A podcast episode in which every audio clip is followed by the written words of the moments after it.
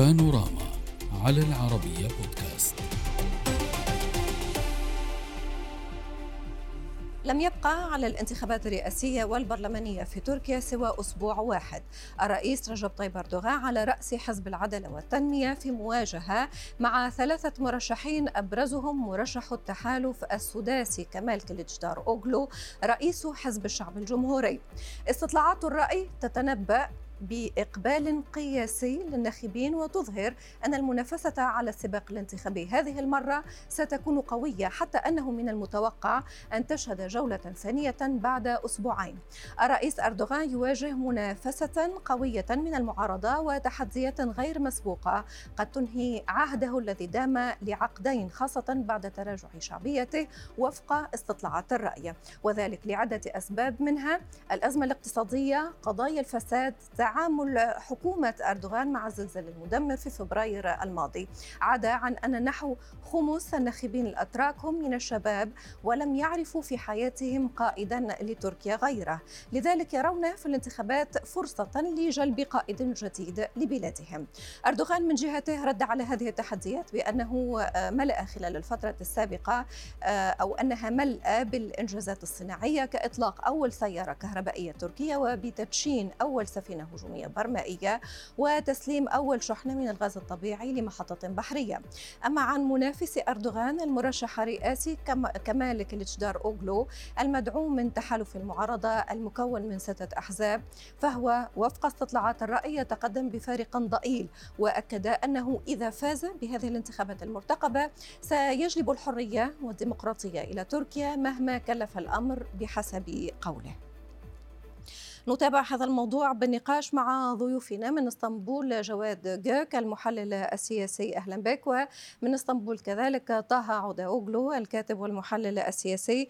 أهلا بكم ضيوفي الكرام. اسمح لي أن أبدأ معك سيد جواد. سيد جواد البعض عنون ومنهم في الواقع ساندي تايمز آه، عنونت هل هي نهاية حقبة أردوغان؟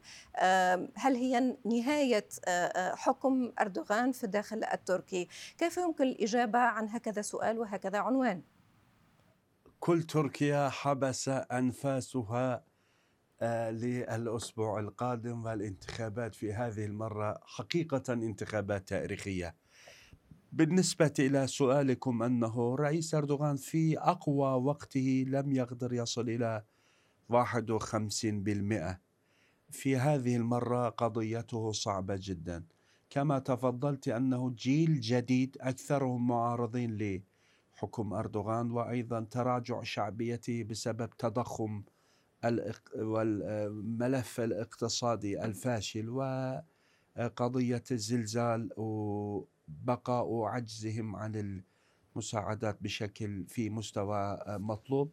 نعم. عدة قضايا أثرت أنه تراجعت شعبيته بشكل واضح. هؤلاء طبعا يعرفون حزب العدالة والرئيس أردوغان أنهم لا يقدرون في الجولة الأولى أن يصلون إلى 51% في المقابل هناك معارضة موحدة قوية جدا في هذه المرة توحدوا كما كانوا في الانتخابات المحلية الأخيرة.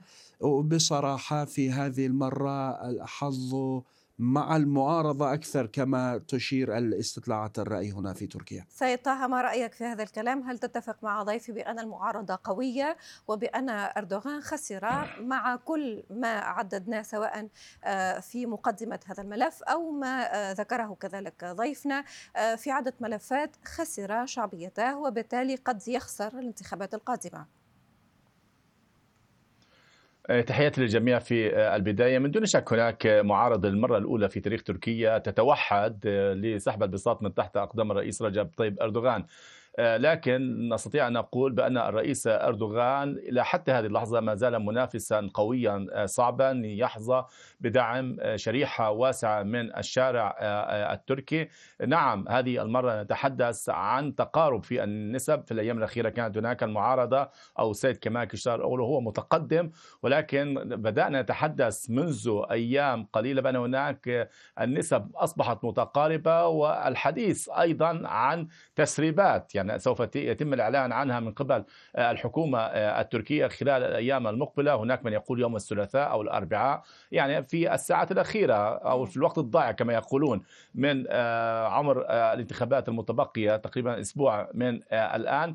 لذا أنا أتصور أعتقد أن هذه المنافسة هي صعبة للغاية خاصة أن كلا الطرفين إن كان أردوغان أو كليشتار أولو يريد الحصول أو حسم الموضوع من الجولة الأولى لكن حتى اللحظة نستطيع أن نقول الأمور ليست بالسهلة. هناك نقطة طيب أخرى مهمة طه سيدة تفضل تفضل باختصار نعم.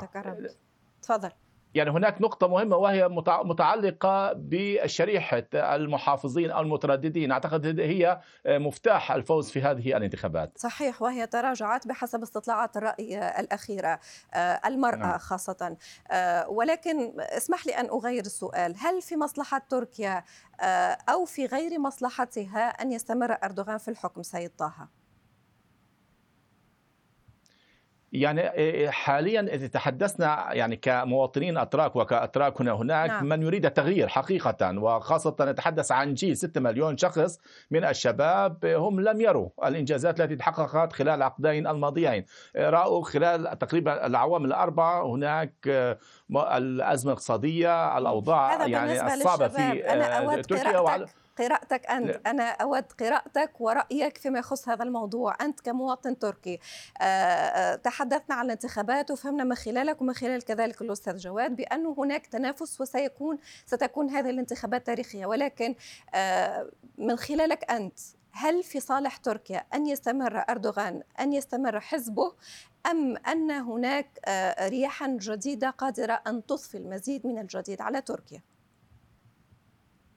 يعني أنا من ناحية وجهة مم. نظري آه، مع آه، غياب الرئيس أردوغان في هذه الأوقات أعتقد تركيا سوف ترجع إلى ثمانينات القرن الماضي مع الرئيس أردوغان في ظل الأوضاع الملتهبة في الإقليم بشكل آه، كبير نعم. هي في اتجاه التقدم وهذا ما تابعناه خلال الفترة الأخيرة في الأزمة الروسية والأوكرانية وأيضا حاليا فيما يتعلق بموضوع الاقتصاد أن أردوغان هو وعد الجميع بأنه هو الشخص الوحيد الذي قام ب يعني تحسين الاقتصاد خلال السنوات الماضية. نعم الوضع الاقتصادي هو أزمة آه، عالمية ومن الممكن آه، يعني تجاوز هذه المرحلة خلال الأيام أو الفترة ولكن المقبلة. نسبة التضخم ارتفعت في تركيا بنسبة 85% في أكتوبر سيد طه ولكن حضرتك آه، يعني تقول أو ألفت إلى موضوع قلت بأنه آه، إذا لم يكن أردوغان القادم فتركيا ستعود إلى الثمانينات.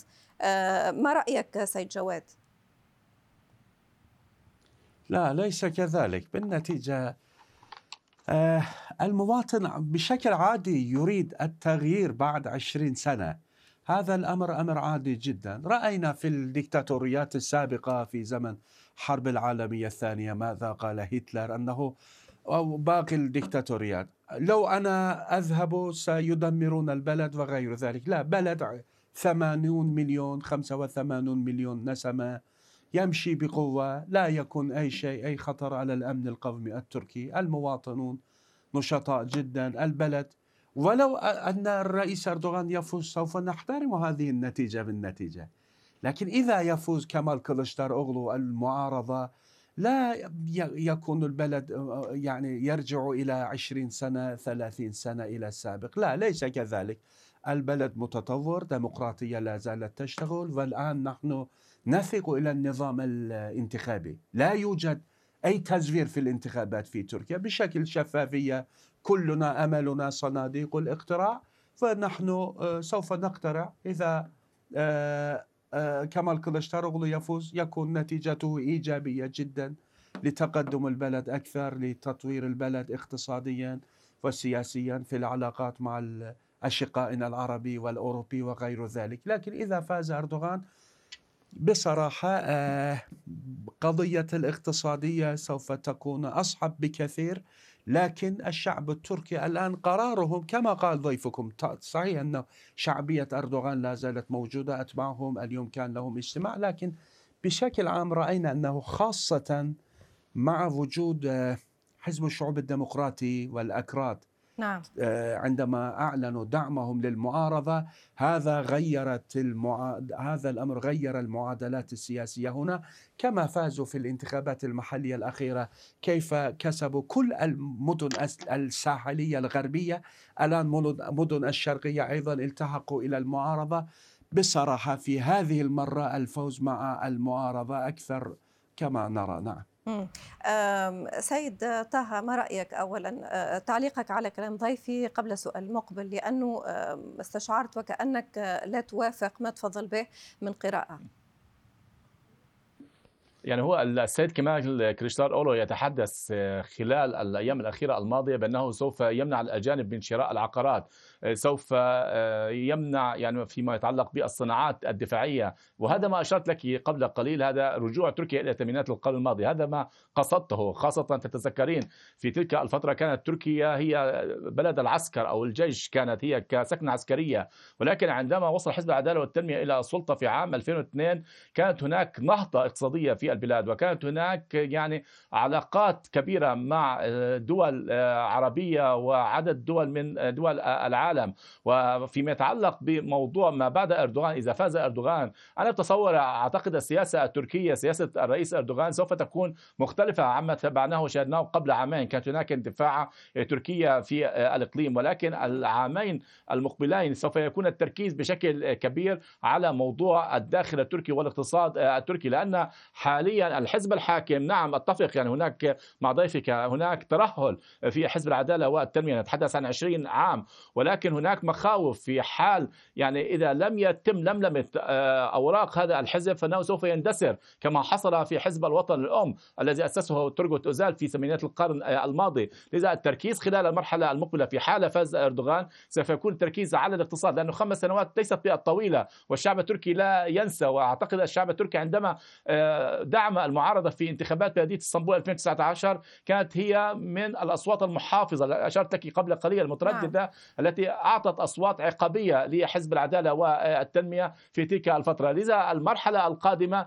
سوف تكون هي آه، مرحلة تهدئة وحوار وأيضا التنسيق مع آه، دول المنطقة. ولاحظت يعني إذا لاحظت خلال الأسابيع الأخيرة الماضية التصريحات التركية يعني كانت في موضوع السوري وحتى في السوداني دائما تتحدث بالتنسيق مع الأشقاء مع المملكة العربية السعودية نعم. ومع آه، مصر. وهذه هي سياسة جديدة تبعناها في تركيا على خلاف ما تبعناه خلال الأشهر الاخيره الماضية. البعض يقول سيد جواد كذلك في هذا الإطار بأن آه، هناك وكأن إشكالية في اختيار منافس أردوغان كمال كليتشدار أوغلو قد لا يكون الأنسب، آه، البعض حتى في الداخل التركي تحدث عن كاريزما الرئيس، عن تاريخه، عن ما يمكن أن يقدمه، هل تعتقد بانه كليتشدار أوغلو قادر أن يكون منافس قوي؟ لا أتحدث عن الأحزاب مجتمعة، أتحدث عن الشخص بالتحديد. كشخص نعم أردوغان شخصية قوية جدا. يعني كان يعني أنا أقول بصراحة كان سياسته في السنة في العشر سنوات الأولى كانت قوية جدا.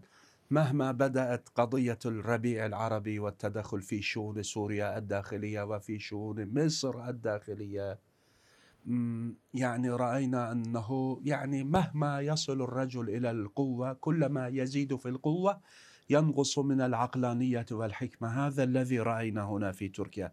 مع الأسف الشديد في الآونة الأخيرة كانت سياساته خاطئة. مع الأسف مثلا بالنسبة إلى سوريا كانت سياسته خاطئة جدا. يعني وجاء أربع ملايين سوريين إلى هنا وزادت المشاكل الاقتصادية والقومية تطرفت وغير ذلك. إذا كانت هذه السياسات خاطئة الآن يريد أن يصحح هذه الأخطاء. مثلا بالنسبة إلى دولة مصر لماذا تدخلنا إلى شؤون مصر الداخلية؟ يعني هل يلزم لنا أن نرجح مصلحة بلدنا على مصلحة هذا الحزب هذا أو سيد جواد هذا فيما يخص نعم. شخصية أردوغان لكن ماذا عما يهم شخصية منافس أردوغان؟ أتحدث على كمال كليتشدار أوغلو. إنسان معتدل جدا جدا معتدل ولسانه معتدل لا يأتي بتصريحات نارية إعلامية وغير ذلك لا يتكلم استهلاكية. لكن بالنتيجة هو في المعارضة. المعارضة يتهمونه أنه ماذا فعلتم؟ ماذا يقدر يفعل؟ بالنتيجة ليست الحكومة بيده. أن نعطي له حظا آه، وأن نرى يعني سياستهم. إذا ما يكونوا ناجحين سوف نختار شخص آخر أو حزب آخر وغير ذلك. بالنتيجة لابد أن نعطي له حظا في نعم. الانتخابات القادمة. هذا الذي يقوله المواطن هنا في تركيا. طيب سيد طه آه، ضيفي منذ قليل استمعت له تحدث عن موضوع آه، اللجوء إلى الداخل التركي. هل هذا الموضوع قادر أن يؤثر على نسب الانتخاب وعلى آه، الناخب على مزاج الناخب إن صح التعبير؟ أم يبقى موضوع ثانوي. موضوع اللجوء السوريين تقصدين؟ صحيح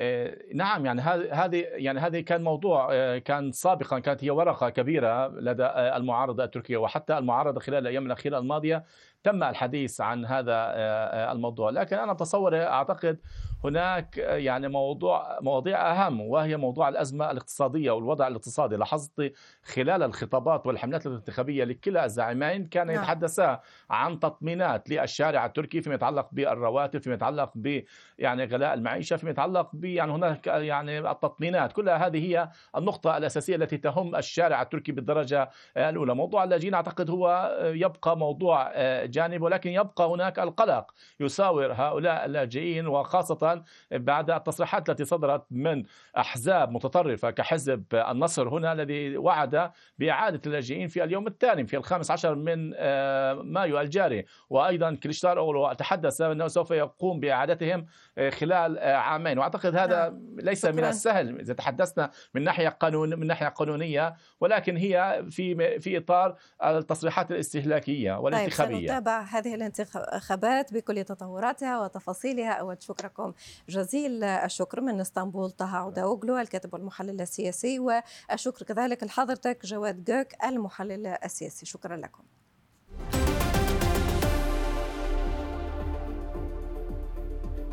شكرا دائما على طيب المتابعة. أعود لألقاكم غدا في نفس التوقيت. السلام عليكم.